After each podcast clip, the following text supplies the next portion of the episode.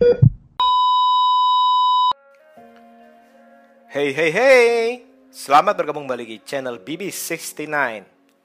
Sobat BB69, pada episode kali ini saya akan membahas 4 cerita pendek karya Mas Raditya Dika yang saya dengarkan di channel YouTube beliau. Cerita pendek pertama berjudul Grimis. Cerita berkisah mengenai Alfred yang baru saja diputusin oleh Lisa sang pacar melalui pesan di WhatsApp dalam rangka mengisi waktu, dia menonton di bioskop drive-in.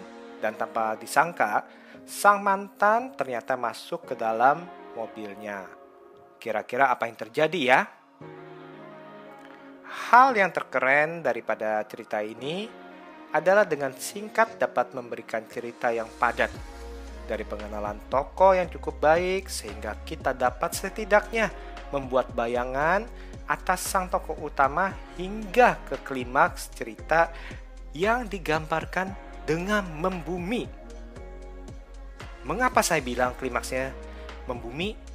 Karena di sini sang penulis yakni Mas Radit tidak memilih konflik dan penyelesaian yang bak sinetron di TV-TV di mana bumbu-bumbu maha dahsyat dipaksakan untuk masuk. Hal ini menurut saya sangat pintar karena pasti tidak sedikit dari pendengar atau pembaca yang mengalami kisah yang sama, yakni diputusin tanpa ada masalah yang besar. Dari sini juga kita berpikir apakah benar Lisa adalah antagonis yang semena-mena ataukah Alfred yang membiarkan api cinta di dalam diri Lisa padam.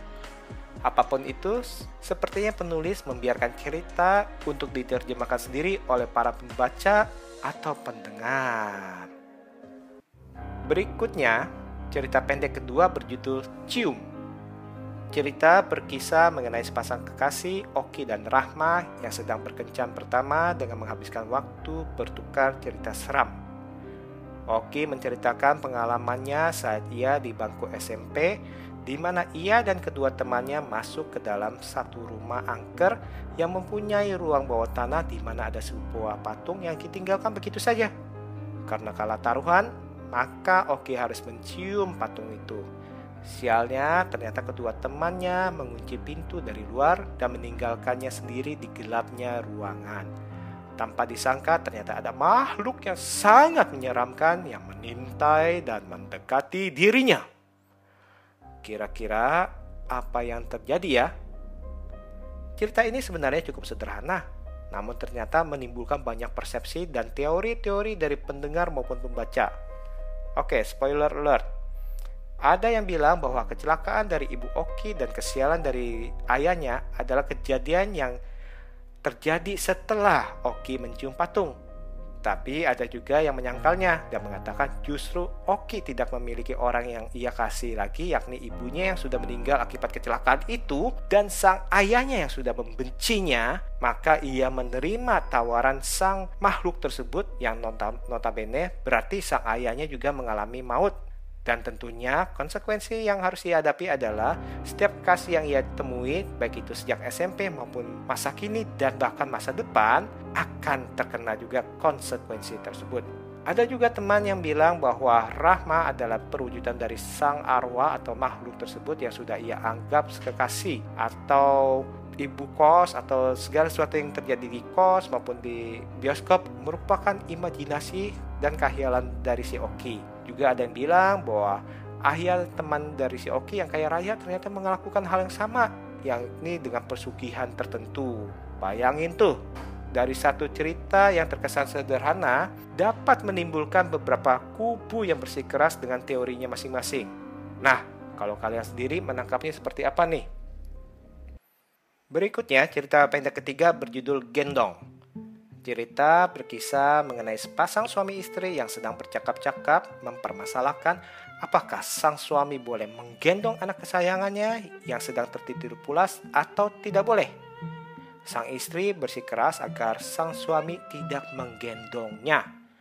Nah, kira-kira kenapa ya? Dalam cerita ini sangat-sangat sederhana. Dari ruang lingkup ceritanya, bahkan bahan pembicaraannya namun sekali lagi nih, di dalam kesederhanaan tersebut ternyata Bang Radit bisa dengan apik memberikan gambaran keadaan yang sedang dialami oleh keluarga tersebut. Twist yang diberikan memang tidak memberikan kejutan bagi saya nih. Namun makna dalam cerita tersebut yakni mengenai keinginan terakhir yang belum sempat dilakukan itulah yang menggugah hati saya bahkan mungkin hati dari para pendengar. Cerita yang keempat adalah yang berjudul Cuman Teman. Nah, cerita ini berkisah mengenai persahabatan antara Audi dan Bimo yang awalnya mengusung idealisme forever friend di mana berteman tidak perlu melibatkan perasaan cinta antara dua manusia berbeda jenis kelamin. Permasalahannya mulai muncul ketika Audi akan segera menikah dengan pacarnya. Kira-kira apa yang dilakukan oleh Bimo nih? Cerita pendek ini mungkin mewakili banyak orang yang mempunyai sahabat baik yang berbeda jenis kelamin, yang ternyata pada akhirnya tumbuh benih-benih cinta. Apakah berteman dengan lawan jenis salah? Tentu tidak. Apakah jatuh cinta dengan sahabat sendiri salah? Tentu tidak juga. Apakah menyampaikan cinta saat sahabat mau nikah itu salah? Ya iyalah. Please deh itu masalah. Lagian kenapa bukan dari dulu aja ngomongnya? mungkin juga karena akan menikah baru merasakan dapat kehilangan. Karena bukankah orang banyak lebih menghargai sesuatu bila tahu ia akan kehilangan benda tersebut atau orang tersebut? Kalau cerita ini, saya pribadi menyalahkan Bimo. Karena sedikit banyak perbuatannya menyatakan cinta kepada Audi itu akan berdampak kepada diri Audi dan sang kekasih. Apalagi pakai acara menyanyi meluapkan emosi di pernikahan sahabatnya itu tuh yang ya ngaku bahwa ia cintai. Kalau memang ia cinta ya dia harus dapat menguasai diri menurut saya ya. Nggak usah pakai nyanyi nyanyi cinta bertepuk sebelah tangan lah. Ngapain? Please deh. Nah tapi ada juga nih beberapa orang yang punya prinsip bahwa selama janur kuning belum berdiri maka harus berjuang untuk cinta Nah, kalau menurut Sobat BB69 gimana nih? Apakah Bimo salah atau tidak? Apakah kita harus mendukung Bimo tetap berjuang atau gimana? Nah, tadi saya sudah bahas 4 cerita pendek dari Mas Raditya Dika nih yang keren-keren. Menulis cerita pendek itu menurut saya ya, bukan hal yang sepele dan mudah loh. Karena dengan keterbatasan jumlah kata atau kalimat, sang penulis harus bisa menyampaikan hal-hal yang ia pikirkan Ditambah lagi apabila tulisannya mempunyai twist dan bisa menimbulkan berbagai teori-teori dari pembaca atau pendengar. Memang Mas Radit itu keren ya menurut saya sih. Ini nih kalau dengerin cerita-cerita pendek dari Mas Radit nih, jujur aja nih, saya menjadi termotivasi untuk belajar menulis dan untuk mencoba menulis lagi. Nah, kalau menurut kalian gimana nih? Kalian juga jangan lupa dengarkan atau baca cerita pendek-cerita pendek di atas nih di channel YouTube-nya Mas Radit ya. Dan kalian nih kalau punya pendapat atau punya komentar atau punya teori mengenai cerita-cerita pendek yang tadi saya bahas, silahkan tulis di kolom komentar.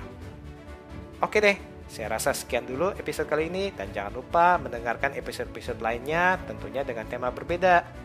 See you!